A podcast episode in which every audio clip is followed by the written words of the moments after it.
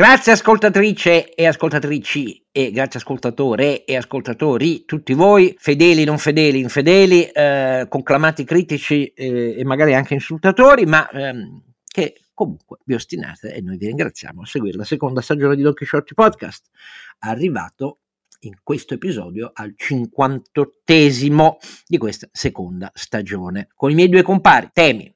Partiamo da quello che è successo a Bucia in Ucraina per capire che cosa si può fare internazionalmente, molte cose. E poi ci allarghiamo sugli effetti economici eh, sull'economia italiana dopo il report di Confindustria e in attesa del DEF del governo. Qui con noi.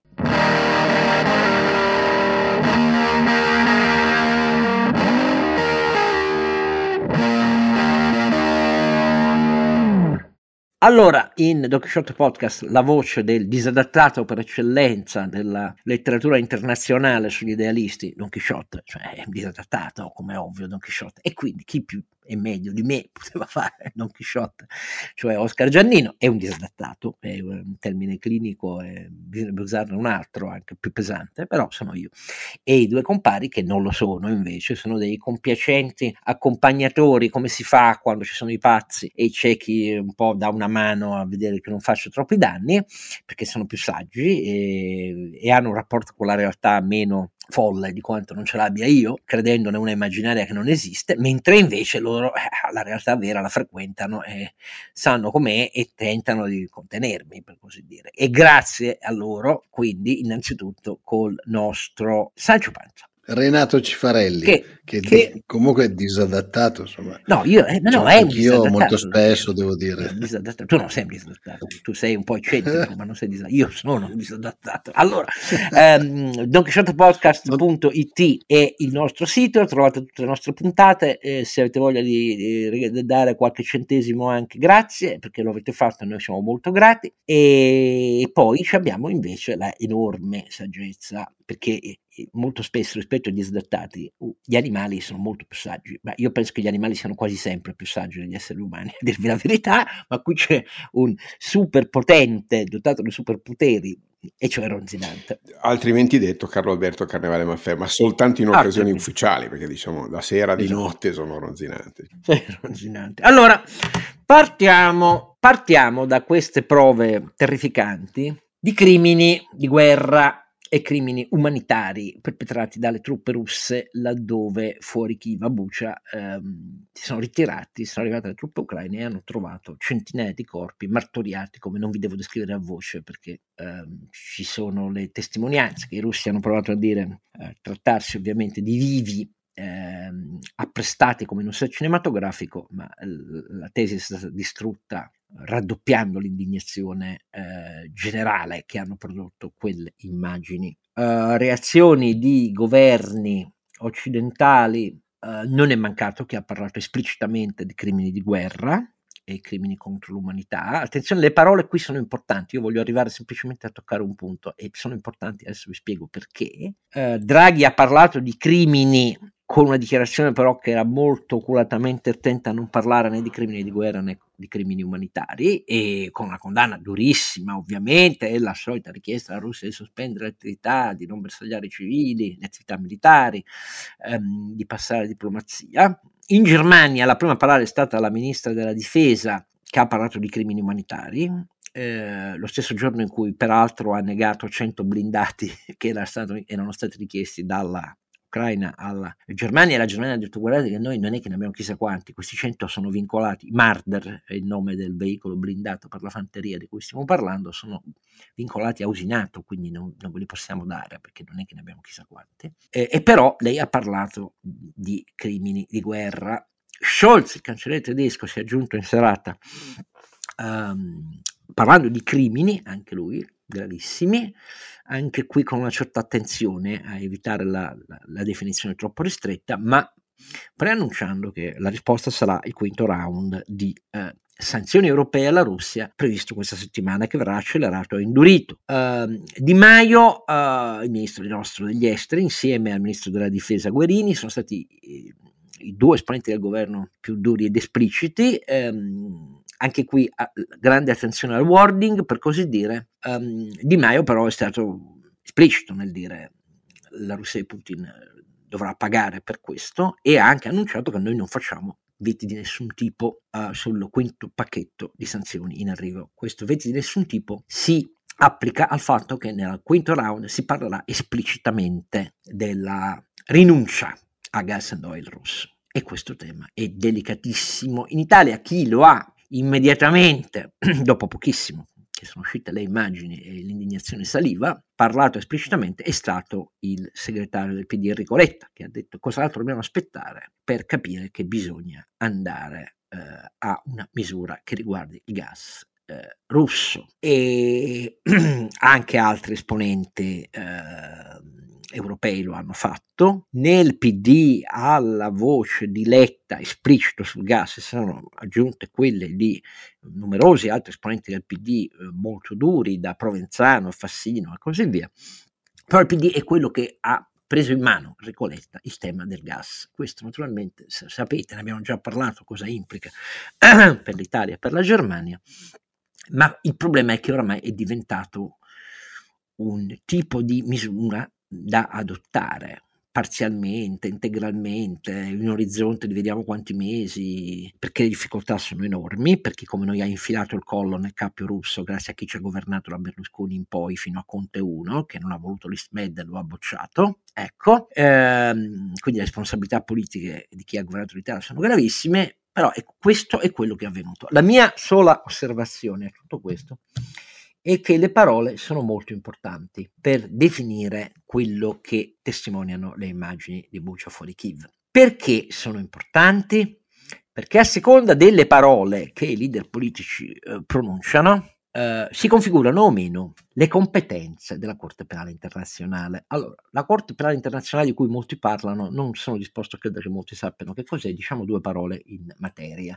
Diciamo che dall'ambito delle Nazioni Unite sono derivate nella storia e hanno sede all'AIA, eh, nei Paesi Bassi, eh, due corti internazionali. La prima è, è, è, la CIG, che però non è la cassa integrazione, vorrei rassicurarvi, non vorrei subito che pensasse al ministro Orlando, no, è la Corte internazionale di giustizia, eh, che ha una propria base giuridica nella Carta delle Nazioni Unite, ma la competenza della Corte internazionale di giustizia riguarda risolvere le controversie tra Stati membri dell'ONU, dell'ONU, cioè tra i 193. Invece la Corte Penale Internazionale, che pure nasceva sullo stesso presupposto, ha dovuto aspettare un mucchio di anni, c'era la guerra fredda, uh, c'era la guerra fredda e malgrado ci fosse stata uh, una... Uh, convenzione internazionale votata dall'Assemblea Generale dell'ONU nel 1948, la risoluzione è la numero 260,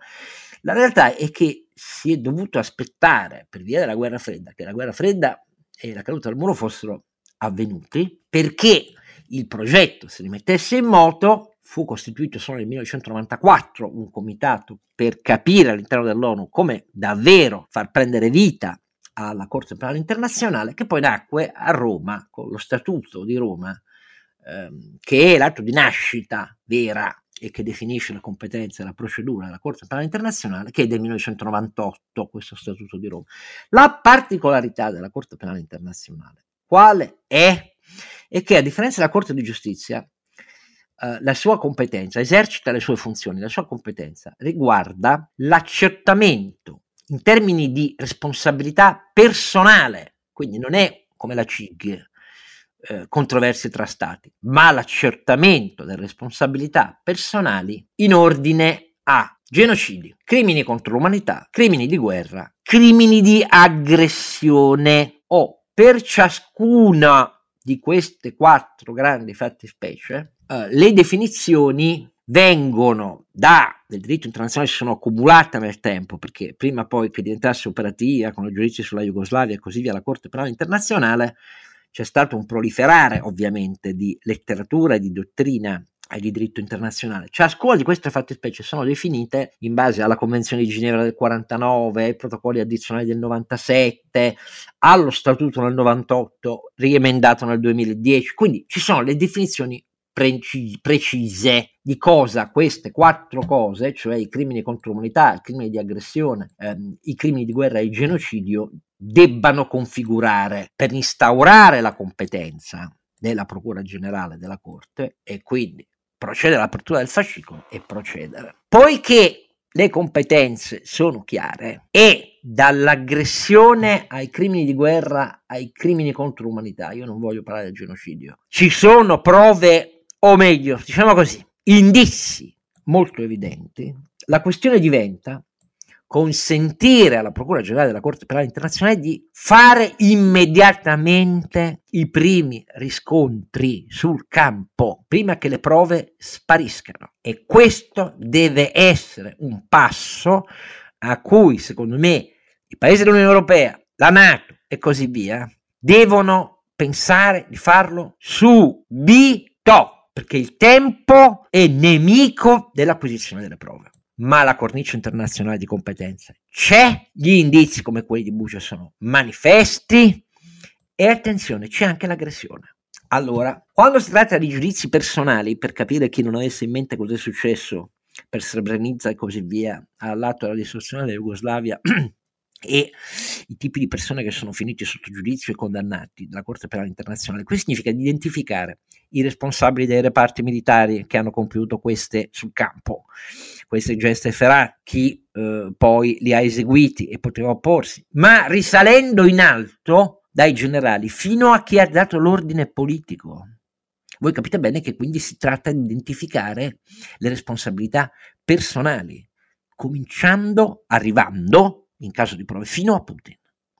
Ecco, per questo io volevo pronunciare queste, questa mera, eh, non troppo tecnica, rapida ricostruzione del perché dopo i fatti eh, del 3 aprile emersi a Bucia, questa è una delle vie che deve fare parte delle iniziative politico-diplomatiche immediate dell'Unione Europea e della Nato, perché deve diventare un pezzo degli accordi armistiziali, quando mai ci saranno di pace, perché come avrete capito i russi si sono concentrati per consolidare riuscire ad arrivare al corridoio terrestre eh, dalla Crimea verso la Transnistria da una parte e dalla Crimea verso il Donbass dall'altra, non ci sono ancora riusciti, e dall'altra per vedere sui confini est come far espandere Donetsk e Lugansk. Però non ci pensano proprio a smettere di fare quello che stanno facendo per il momento. Non vorrei che i pacifisti in ascolto pensassero che eh, instaurare la competenza della Corte Penale Internazionale significa continuare il conflitto. Mi aspetto che qualche fessacchiotto lo dica pure, però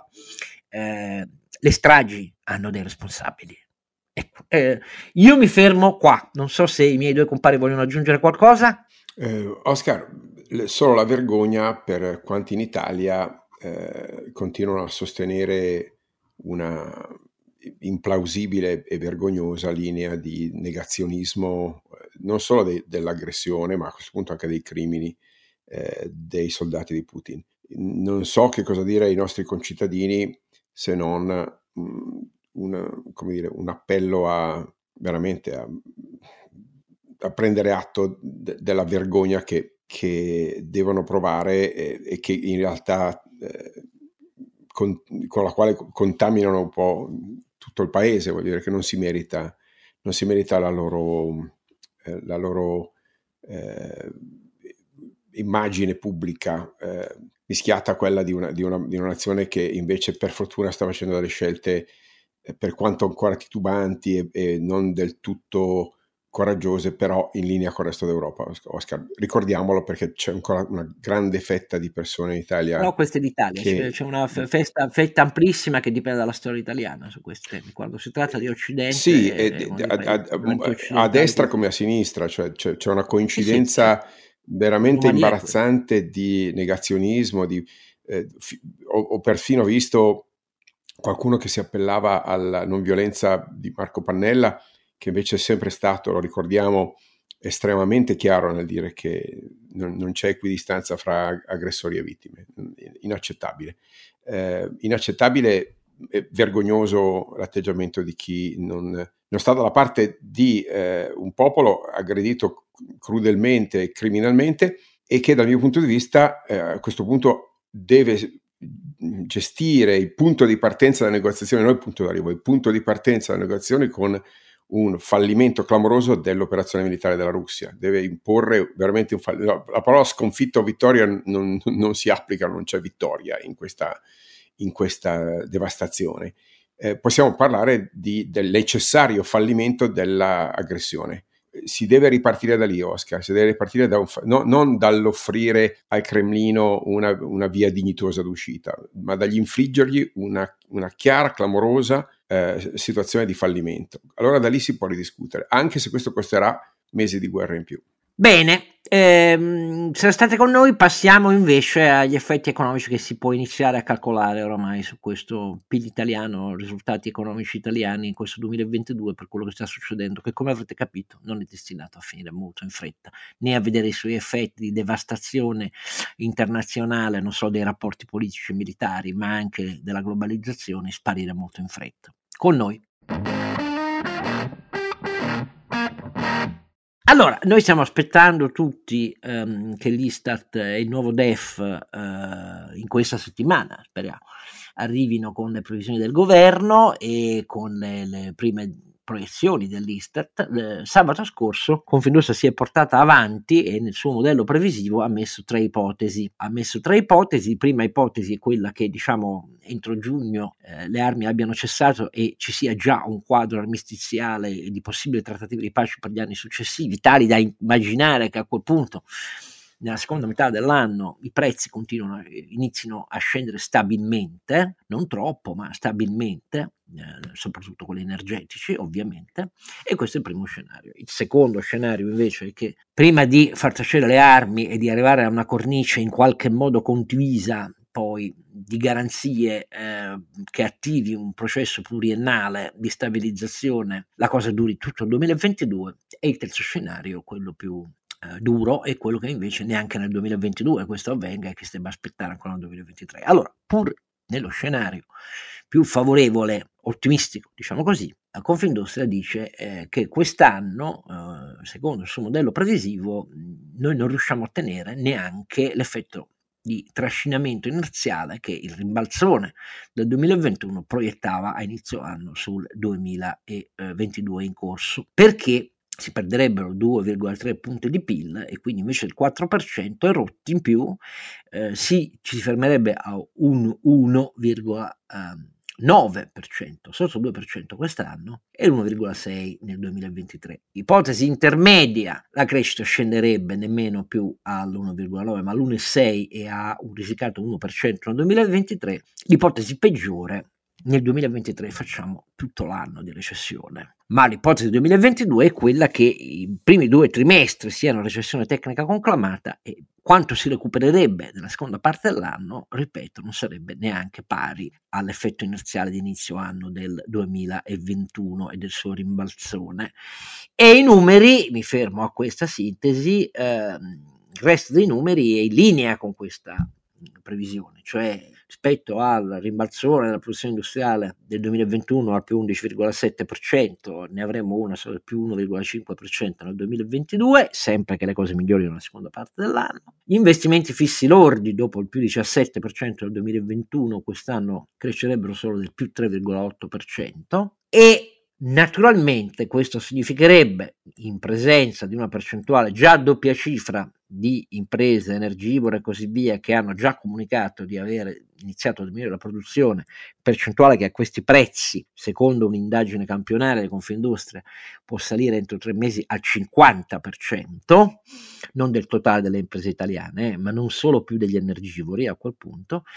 Naturalmente l'export oltretutto anche per i blocchi di catena internazionale, visto che Shenzhen e pure Shanghai sono attualmente quasi chiusi al commercio internazionale, se guardate le centinaia di navi a largo vi rendete conto di che cosa sta succedendo, non, è, non ha a che vedere con la questione ucraina, ma bisogna tenerne conto. Beh, anche l'export italiano, dopo il boom dell'anno scorso, eh, avrebbe una diminuzione fortissima. E questo in presenza di prezzi dell'energia e di import molto più elevati, eh, costituirebbe una rottura gravissima del miglioramento del nostro saldo commerciale e della nostra posizione di bilancio dei pagamenti. Quindi questa è la sintesi. Voglio sentire Carlo Alberto se pensa che siano azzardate previsioni e cosa pensa di questo quadro e del che cosa fare, perché poi sono le cose collegate. Carlo Alberto, tu che dici? Beh, che Confindustria ha detto che il re è nudo, eh, il re della crescita lanciata dal, eh, dall'entusiasmo post-Covid è nudo anche perché ricordiamo, Oscar, noi partiamo da un 2022 che ha una variazione acquisita del 2,3, quindi il fatto che Confindustria dica che facciamo l'1,9 vuol dire che matematicamente in tutto l'anno perdiamo lo 0,4, nel senso che eh, se non facessimo niente, cioè se non ci fosse crescita,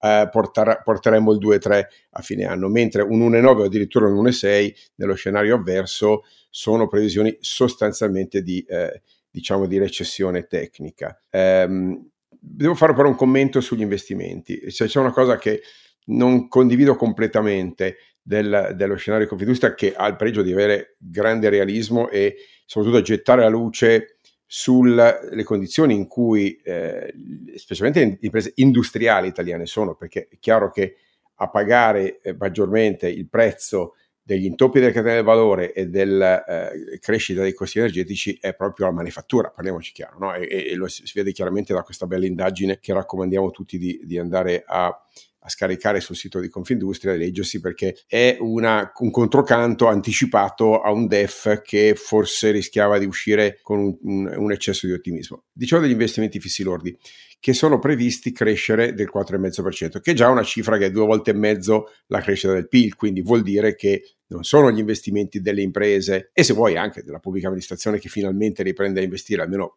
speriamo, ecco, eh, così dice il, il, PNRR, vediamo se poi è vero, ma eh, pur essendo eh, nettamente superiore, teniamo presente che qua l'acquisito dal 2021, che è stato un anno eccezionale, abbiamo fatto più 17% di investimenti fissi lordi, purtroppo in gran parte nell'immobiliare drogato, come sai, dal 110%. Ma dicevo che per il 2022 la crescita acquisita era 3,738. Vuol dire che anche qui il, l'effetto degli investimenti quest'anno sarebbe stimato in un, meno, di un, meno di un punto percentuale. Perché dico che secondo me è un po' troppo poco? Perché a questi prezzi del gas e del petrolio, cioè, diciamo, se sono realistiche le stime di, eh, eh, di, prezzo e se sono realistiche le reazioni dell'Europa, parte un ciclo di investimenti, ma parte già quest'anno, Oscar, eh, di eh, efficientamento energetico e di sostituzione tecnologica del mix produttivo, pe- perché è incoerente se no lo scenario, capisci? Cioè, o, o, eh, o, ritorna tutto normale, gli investimenti non li facciamo, ma a quel punto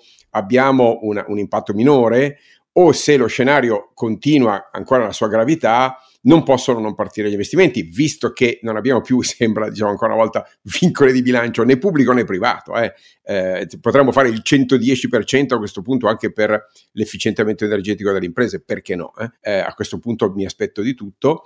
Eh, oppure investimenti pubblici, anche qui finanziati a debito, se non con una revisione del PNRR, con una Repower Europe che parte con un ciclo di debito eh, più o meno sostenuto da emissioni della banca centrale o comunque dal debito europeo. Quindi mi aspetto che la quota di investimenti infrastrutturale e di efficientamento energetico qualche punticino in più possa eh, eh riportarlo. Invece è preoccupante il tema esportazione perché quella è eh, data 2,8 ed è un peccato nel senso che il, il contributo... L'anno scorso fu 13,3%. Sì, 13,3 sì, è, è, un, è, un, è un gradino molto basso eh, un po' perché turismo e, e, se volete la parte servizi non riprende abbastanza, un po' perché eh, nonostante l'industria italiana, la manifattura italiana, e questo lo dice molto bene il report, sia la migliore in Europa nel 2021, eh, purtroppo se poi mancano i pezzi, se poi si intoppano le navi e c'è un, un, un, un freno fondamentalmente logistico al mercato, eh, eh, ovviamente è una perdita di competitività perché non dimentichiamo che quel mix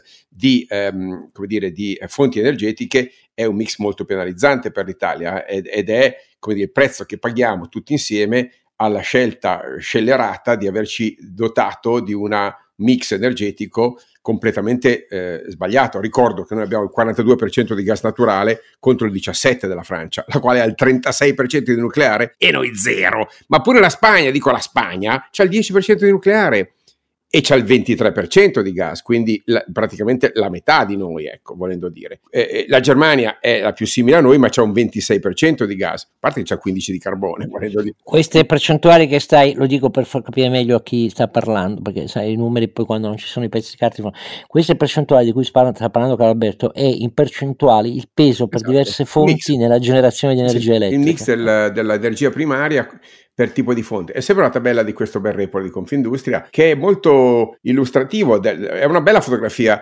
di come l'economia italiana sta reagendo questa, al, al, al, Covid, all'uscita dal Covid e a, e a, questa crisi geopolitica. ed è un implicito atto d'accusa a decenni eh, e più recentemente a scelte scellerate di alcune forze politiche, in particolare mi riferisco al governo Conte, che hanno condannato l'Italia, e questi sono numeri chiarissimi, ad essere il paese che pagherà di più in assoluto la scelta del, ah, sì, sì. del di... no, Noi siamo per l'ennesima volta a fronte di effetti asimmetrici a nostro danno per effetto dei nostri errori. Sì, e, e, e, poi guarda, guardiamo la colonna nucleare, è l'unico paese che ha zero sul nucleare, l'unico, e sui rinnovabili siamo sotto gli spagnoli e, e, i tedeschi, giusto per capire, leggermente sopra il Regno Unito, poco sopra la Francia, quindi non, semplicemente siamo impiccati con il gas naturale, eh, con, con, l'idea che tanto Putin era... Sai, lì nella, adesso per, per la lettura che ho dato io è che nella diminuzione così ripida verso il basso eh, degli investimenti fissi lordi pesa anche un fattore che ha a che vedere con la disponibilità del governo fino a questo momento, vedremo, a cambiare alcune cose fondamentali del PNR,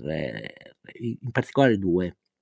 Primo, quello che riguarda i costi, perché l'allocazione delle risorse per le sei missioni, laddove poi eh, c'è l'apertura ai bandi a cui partecipano le imprese, a oggi con quelle stesse cifre eh, le gare, molte imprese si ritirano dalle gare il semplice fatto che avendo costi esplosi, um, le condizioni richieste per partecipare alle gare li inducono a dire scusate i miei margini sono finiti e io cosa devo fare? Da dove li prendo i soldi per investire sapendo oltretutto che la remunerazione di un costo che è diventato così elevato rispetto a quando avete fissato i bandi, avete scritto il PNRR, non è prevista?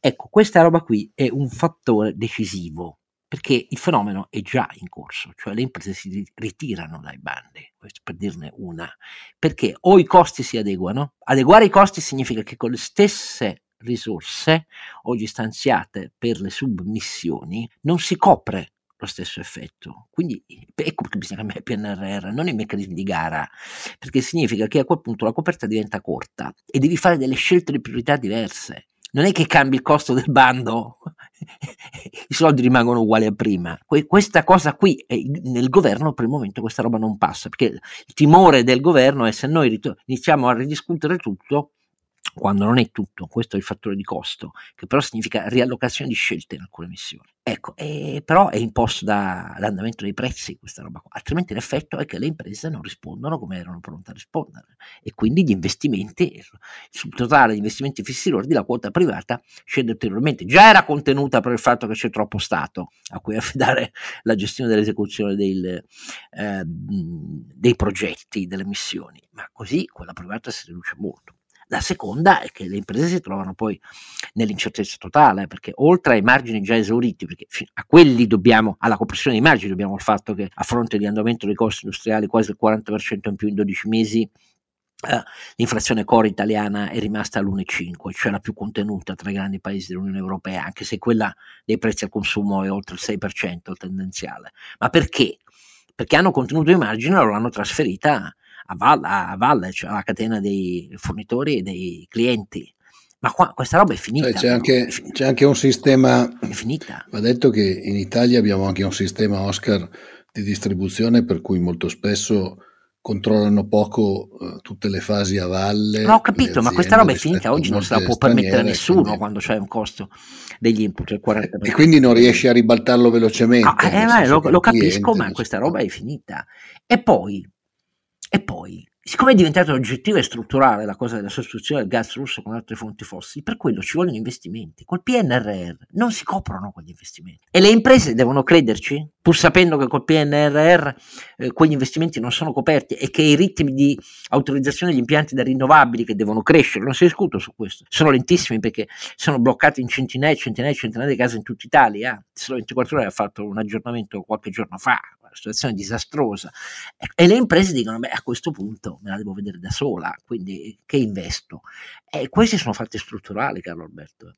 Poi, se tu mi dici l'Unione Europea non potrà che stanziare risorse aggiuntive per sostenere il ciclo degli investimenti, io, la mia risposta è vedere per credere. Anch'io me lo auguro, credo che sia necessario sia per la faccenda energetica che in generale per tutto quello che succede con questi prezzi. Beh, sa- sarebbe come dire economicamente irrazionale, al di là del politicamente insostenibile, cioè a questi prezzi il break even point delle rinnovabili o dell'efficientamento energetico si, si abbassa notevolmente, quindi cioè che andiamo avanti a, a importare 300 miliardi all'anno di, di, di petrolio e di gas, fammi capire, cioè, e se devo sostituire con o gassificatori o con rinnovabili, adesso non voglio dire rilanciare il nucleare perché mi sembra di capire che non siamo ancora maturi, ma anche soltanto quello vuol dire chiedere al pubblico e al privato uno sforzo ah, di investimenti certo. supplementare. Eh.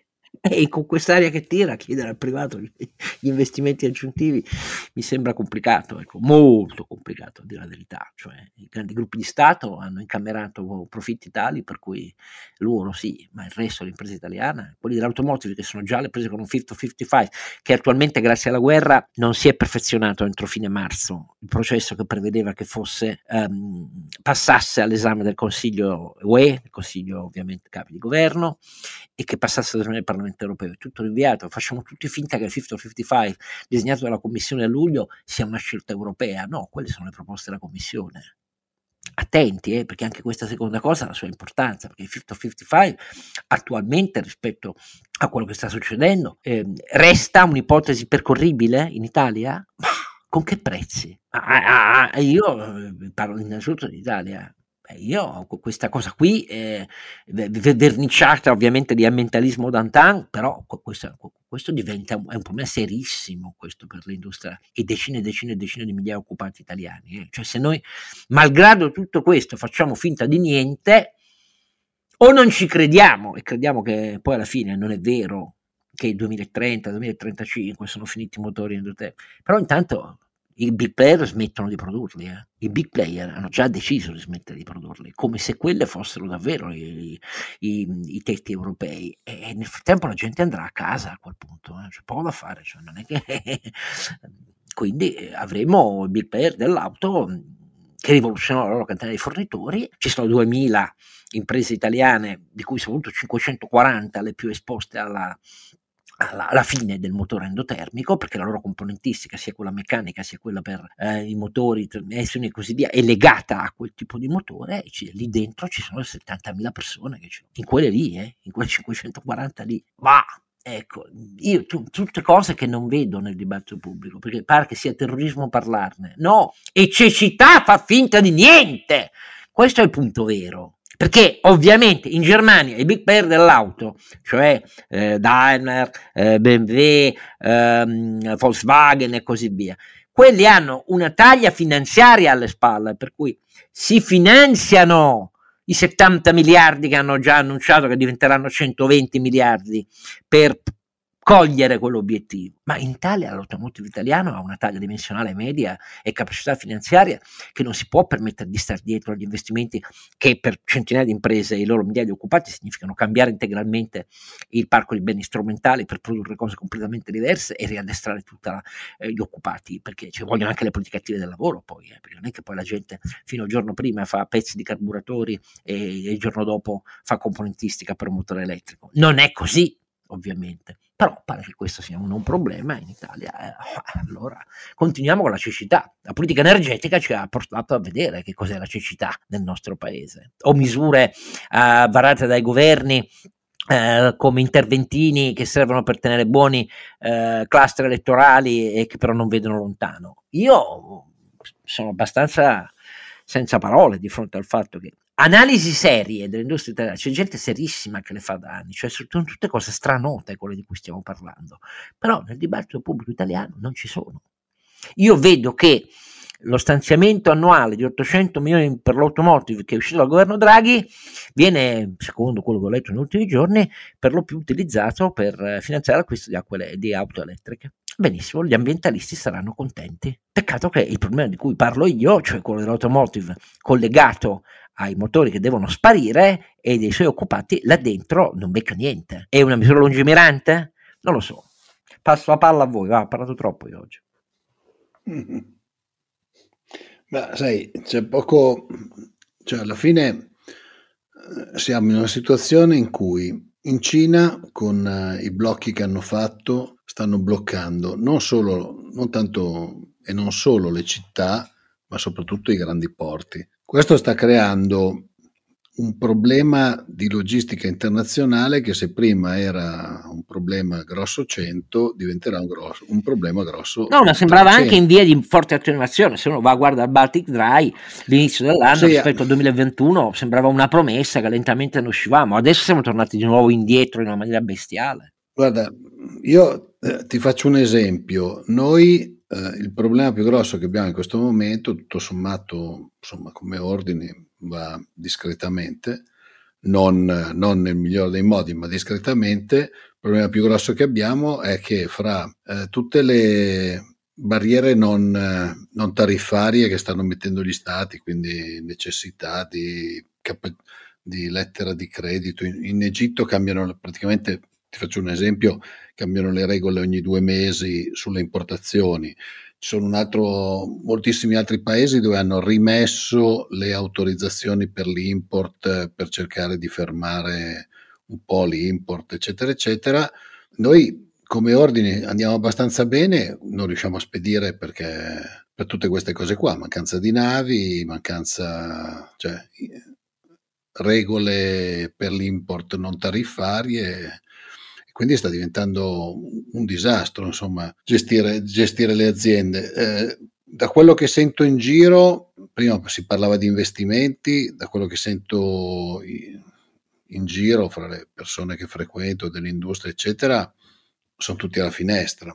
È vero che io sono anche in un settore che è borderline proprio per il Fit for 55, eh, perché tutte le macchine a giardinaggio, tutto il settore macchine agricole, eccetera, è un settore dove naturalmente l'impatto eh, di quelle regole divent- può essere devastante.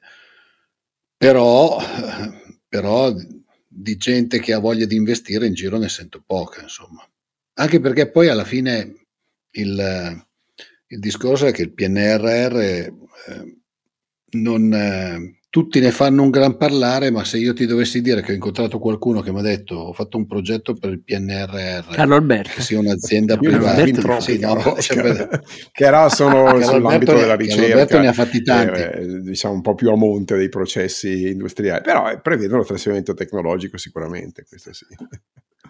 No, certo, però stiamo parlando di progetti di trasferimento tecnologico e che, cioè, io quello che stavo dicendo è di gente che ha ricevuto i soldi o ricevuto l'ok sui soldi, al momento io non è che ne abbia sentiti tantissimo. Poi mi auguro che tutti i progetti di Carlo Alberto, che sono bellissimi, ricevano tutti i finanziamenti di cui hanno bisogno. Però ad oggi eh, mi sembra anzi che siano fermi anche quelli anche quelli governativi di progetti. No, no, quelli governativi dei grandi gruppi pubblici vanno avanti spediti, questo te lo posso Sì, eh, sì, eh, sì anche un po' borderline, caro Oscar. Ho visto un tuo tweet su eh, Telecom Italia, su Team eh, in questi giorni che eh, me- merita di essere ripreso, eh, vogliamo dire? No, merita di essere ripreso. Io mi pongo il problema se sono, eh, che anche in questo caso sono un disadattato, perché evidentemente la risposta che mi devo dare è sì, caro professore, perché?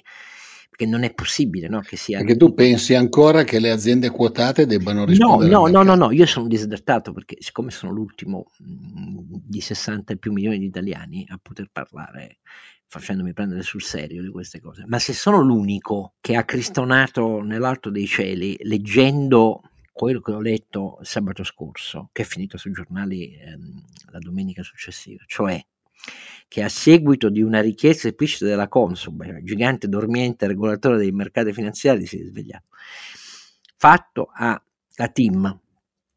Ma voi in realtà cosa diavolo state facendo davvero sulla faccenda della rete? E a quel punto Tim ha emanato una nota che mi ha fatto rimanere senza parole. Però, siccome sono stato l'unico a scandalizzarmi, vuol dire che sono un imbecille io. Questa nota che cosa dice?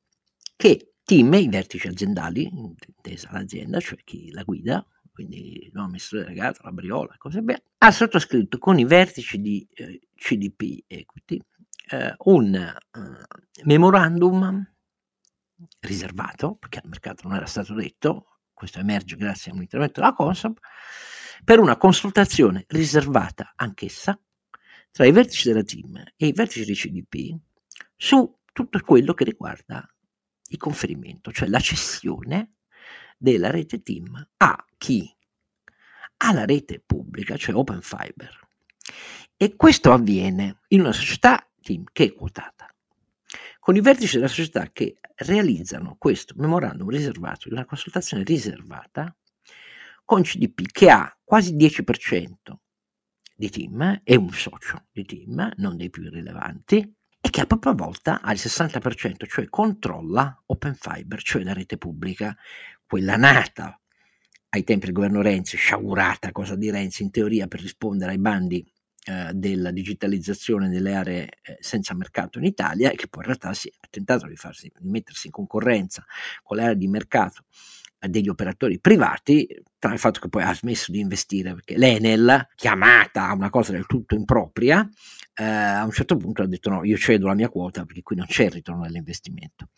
Ecco, e questa trattativa riservata tra i vertici della società quotata e un socio di questa società quotata che controlla ehm, la rete pubblica, oltretutto in spregio al fatto che la rete eh, di eh, ehm, con caratteristiche di vendita wholesale, cioè non al mercato retail, solo agli operatori, su piedi di parità di eh, accesso alla rete di team, che si chiama um, FiberCop, a propria volta la controlla team, ma non è che ne ha il controllo al 100%, per cui decidono i vertici il conferimento. No, ne ha il controllo al 60%, perché dentro ci sono fior di fondi di investimento, a cominciare da KKR, la cui OPA eh, su Team è stata un'accelerazione del cambio dei vertici societari della società. In realtà non si è mai formalizzato, non si è mai capito cosa diavolo sia e probabilmente è un accompagnamento che KKR vuole fare per il conferimento pubblico e starci nella migliore delle condizioni.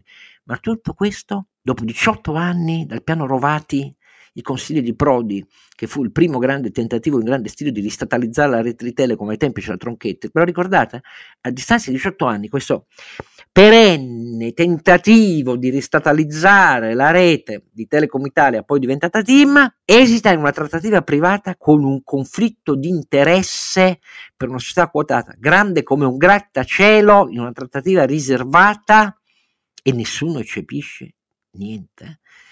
Io mi sono scandalizzato, ma siccome sono rimasto l'unico, vuol dire che sono un coglione. E quindi, professor Carlo Alberto, adesso mi dimostri, visto che non me lo dimostrerà certo team, come e perché sono un coglione. Perché in Italia, sugli organi di informazione, in sede accademica, tutti pluri specializzati in materia di merger acquisition, ehm, diritto di concorrenza al mercato, eccetera, eccetera, io non ho visto una parola da nessuno. Quindi io sono non più un disertato sono un pazzo certificato. E tu però mi spieghi perché. No, ti spiego, purtroppo hai ragione, celebravamo pochi giorni fa. come ho ragione? Eh, sì, hai ragione, celebravamo pochi giorni fa, si va per dire, lo spettacolo capitalistico del, della contesa su generali fatto a, a botte di, di piani pubblici e di ma, no, ma per, pensa se, perché per l'equivalente è questo, che improvvisamente Donné risponde, cioè il capo operativo di Generali, risponde a una nota della Consob e dice no, io ho firmato uh, un memorandum di intesa riservata per vedere il conferimento di un pezzo di tutta la rete, ma mettiamo di un pezzo, eh, della rete Generali ehm, con Mediobanca, che è socia di Generali e che ha una bella rete, eh, anche se retail, eh, tramite comp, ce l'ha pure lei. Abbiamo presente l'esplosione che sarebbe avvenuta, ma giustificata, cazzo di Buddha! Ecco, però è l'equivalente, sì, eh? è l'equivalente. Però, sì, però diciamo, tenendola riservata, sia chiaro. ma dai, ma porco di un piffero. No, no, no, sono pazzo, quindi vuol dire che va benissimo così, perché il, retro, il retroterra qual è? Tutta la politica vuole ristatalizzare, compreso il governo Draghi. Benissimo, ma porca pupazza, almeno le apparenze nelle società quotate, quelle non sono forma, sono sostanza, porco di un piffero, non è che si fa una trattativa privata. No, io non lo so, boh, non so cosa dire. Cioè, mi taccio e mi, mi, mi do del pazzo. E, però su questo, ragazzi, non possiamo che lasciare a chi ci giudica. Io immagino, io vo- pretendo che, di leggere nei prossimi giorni ciò che mi riveli che la mia ignoranza è abissale e che quindi le mie critiche sono totalmente infondate. Eh, questo, mi aspetto questo e sono pronto a cospargermi il capo di scena dicendo cazzo non ho studiato abbastanza. A me hanno insegnato che queste cose qua sono intollerabili, però evidentemente mi sbaglio io. Bene, e su questa base eh, non vi resta che eh, per sapere il prosieguo anche di questa vicenda, nonché di tutti gli interrogativi che abbiamo trattato, ripeto, Unione Europea spalanca le porte all'apertura del procedimento alla Corte Penale Internazionale. Prima lo si fa, prima diventa impossibile sottrarre le prove, perché questo è il punto di fondo, questa è azione politica del più alto livello. I tempi sono immediati, non quelli dell'associazione del gas russo che richiede tempi lunghi. Però per tutto questo vi diamo appuntamento al nostro 59 episodio.